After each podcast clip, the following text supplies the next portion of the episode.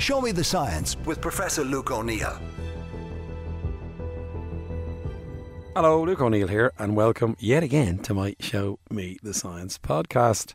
And you know what? What's happening actually is I want, want to thank people. I'm getting loads of requests to cover topics. This isn't one of them, mind you, but but this morning I had three requests for different topics into my email. So please suggest topics, and if I feel I can talk about them, because obviously I pick stuff I know something about.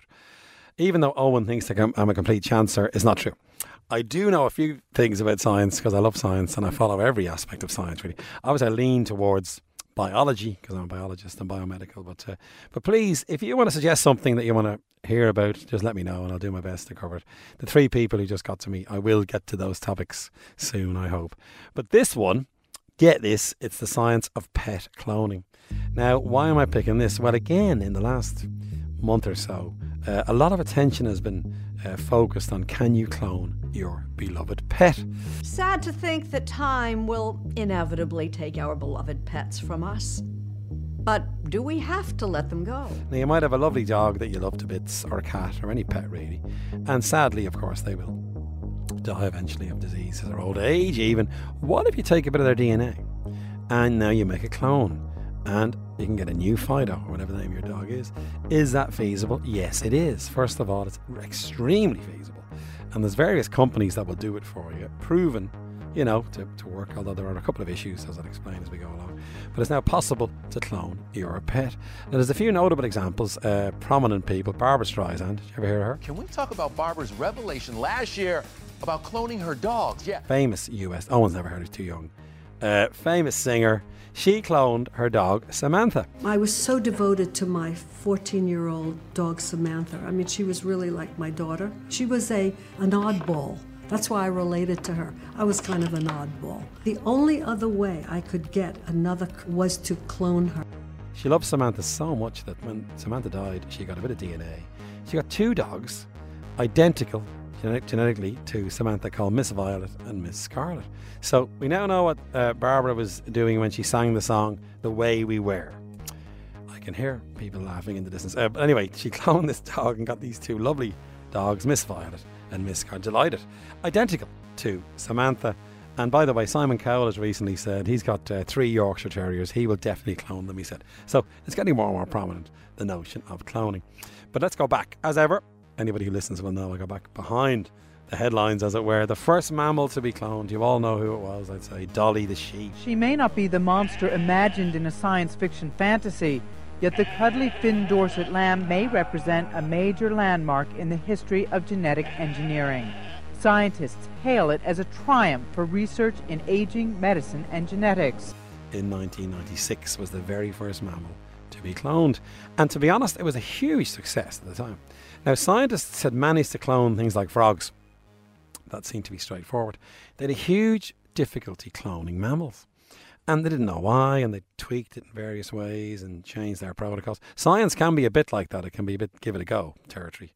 I mean, we know what we're doing, kind of, but sometimes you need a bit of luck and you tweak something and it suddenly works. And with Dolly, that's what happened. And, and remember, what is a clone? When you take DNA from, say, a skin cell in Dolly, or whatever, Dolly's mother, as it were, uh, or in Samantha's from Samantha. Let's use the Streisand example. They took some DNA from Samantha. You take an egg, you remove the DNA from the egg, and you squirt in the DNA that was taken from Samantha into the egg, and you implant that egg into a surrogate, you know, dog, and then Samantha, the two clones were born. Because what's happening here is normally when you fertilize an egg, it's the sperm squirts in the DNA, and that sperm DNA mixes with the egg DNA, and remember, the DNA uh, of you, half it was in the sperm, half was in the egg, and it combines now into the fertilized egg. That's how you know life works basically. Uh, this is different. You're taking the DNA from the egg entirely, and you're using DNA from an adult cell actually, and that DNA goes in, and now the egg now is fertilized with that DNA. It's a clone because the DNA has come from the parent, and identical. And you know, when, when, when the little offspring is born, it's got the same DNA as was squirted into the egg. You see, and it's a clone. That's how you make them. Very tricky though. They couldn't do it with Dolly. It took ages. Finally, they cracked it, and lo and behold, the first cloned mammal was Dolly. It's always struck me as rather ridiculous. They cloned sheep. They all look the same anyway. Like, why would you bother cloning a sheep?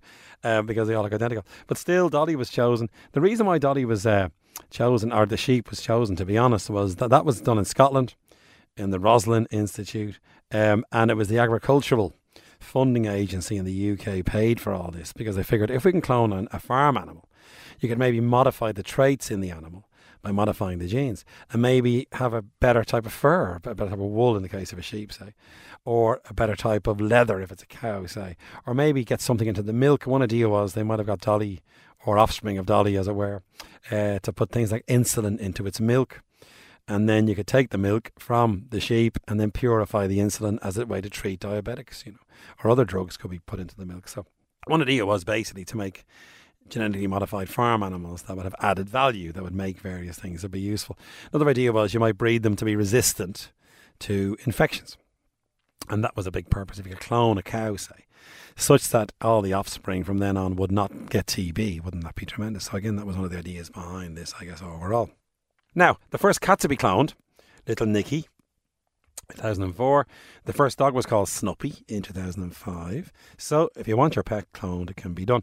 They see this as a kind of the killer app, great phrase that we use for new inventions of cloning. Farm animals, it didn't really take off. It's still difficult to do. You get many embryos aren't viable. There can be stillborn animals coming out. You know, it's not it's not ideal in some ways. I mean, it has persisted in farm animals for breeding purposes. So they would have used a cloned cattle, for instance, with certain traits, and, and they use that cloned cow, as it were, to breed with a, with a regular cow. And the offspring is like a half a clone, as it were, if you know what I mean. That's one use for this. But it hasn't been, like farms aren't full of cloned animals because it's still a bit difficult and a bit expensive to do. So the killer app wasn't in agriculture. They think the killer app could be in cloned pets because people love their pets so much. And you never know. Now, there's several companies, I won't name them because I might leave some out.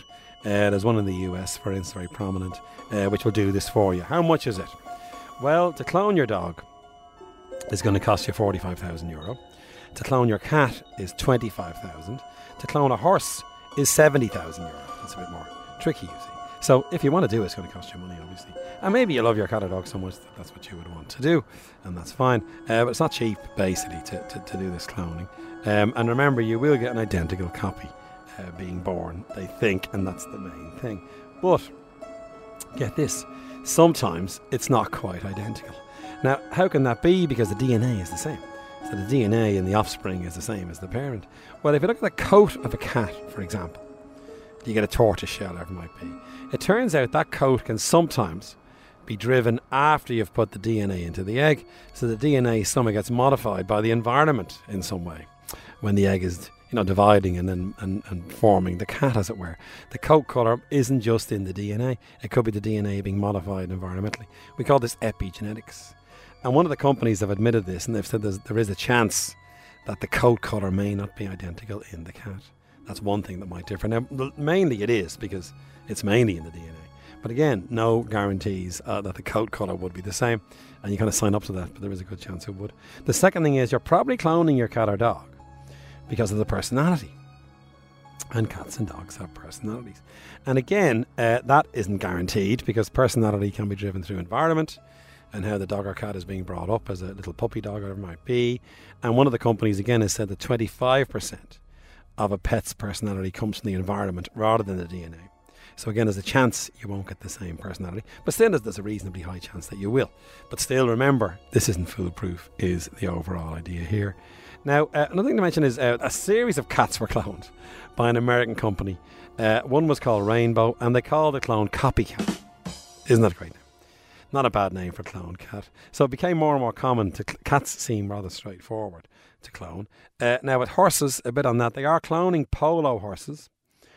Uh, because horses are very important for polo, and again they're being used to breed other horses. Uh, the um, the agency, the equestrian regulatory body said you cannot use these cloned animals to compete in events.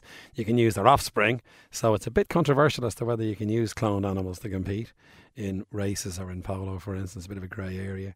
Uh, one cloned polo horse sold for eight hundred thousand dollars, and it was used then to sire other horses. You see, so and they were able to race because they weren't cloned. So it's a bit, little bit sort of unusual, that I suppose, a bit controversial, but there you have it. And then the same with the animals. I mean, you cannot sell cloned beef in a supermarket in the US, for instance, but you can use a cloned cow to breed other cows. So we're not quite there yet to see these things happening. And I guess, as I say, the main thing is uh, is pet cloning. Now, one justifiable use for cloning is to protect endangered species, because there are lots of endangered species. If we could clone them, we can keep them going. And secondly, to bring back extinct animals. Wouldn't that be great? Uh, and you can take DNA if you can. And it's happened. There is an animal called the Pyrenean ibex, which became extinct.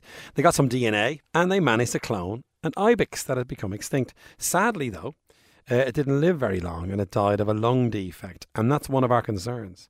And in fact, the animal welfare lobby, if you will, very justifiably are worried about these kinds of things. Will a cloned animal have, have, have poor health? And Dolly herself died of a lung disease. So you don't know if cloning is actually somehow harming the animal and it might die of a disease. And that's been looked at very closely. Again, there's not much evidence for it. It's probably a rare event that that, that, that ibex, ibex developed a lung disease. But still, that's one of the concerns that cloning might give rise to animals and uh, that have got various illnesses. And secondly, it's very wasteful. Remember, uh, lots of embryos don't survive, and there's an ethical question there as well, I guess, to make us scratch our heads. And of course, if we talk about humans and the cloning of humans, that is now possible as well. Remember, they they managed to clone primates first of all, uh, and that was shown very early on. The Chinese could do that, uh, and therefore we're we're like a primate. So it would be straightforward for us to uh, to clone humans. There's all these um, science fiction movies involving clones. One of my favourite is Moon, made by David Bowie's son Duncan Jones, where there's a clone on the moon uh, in the mining industry, and it turns out there's all these clones on the moon. Two clones meet, and that causes all kinds of consternation. Hello, Sam. What is it about Sam that scares you? He flies off the. But it is possible to clone humans. It's ethically unacceptable now, of course, because we don't know the consequences of what that might be. Uh, a Chinese scientist by the name of He Jiankui, he claimed to have cloned two humans, two babies, Lulu and Nana were born. And what he did was he modified a gene in those clones to make them resistant to HIV, which seems like a good thing, doesn't it? But the trouble is, we don't know the consequences of that. He was thrown in jail for doing this and fined $430,000. So cloning humans is illegal. Uh, and there are many ethical concerns around that. But remember, it is not illegal to clone your pet if you should choose to do it. Uh, but re- you may not get an identical version of your beloved cat or dog, so you got to be careful. And uh, maybe it's much uh, better to take an animal from one of the animal rescue centres because loads of those that need a good home. And the animal welfare people are encouraging people to do that instead of doing the cloning. But again, it's a free world and you can clone your pet if you wish. And certainly, if you take an animal from an animal, animal rescue centre, it's much cheaper than wondering how much is that clone in the window. Now, Owen got the joke. He's laughing. Great. So maybe the better thing to do is to, instead of cloning your beloved pet, find a pet in a rescue centre that looks a bit like your beloved pet and raise that pet with all the love that you showed for your original pet. So there you have it, the science of pet cloning. Hope you got something out of that, and maybe it'll make you think twice. You never know. And thanks for listening. Uh, and remember, my podcast is available for download every Thursday, and it's a Newstalk production. Thanks for listening.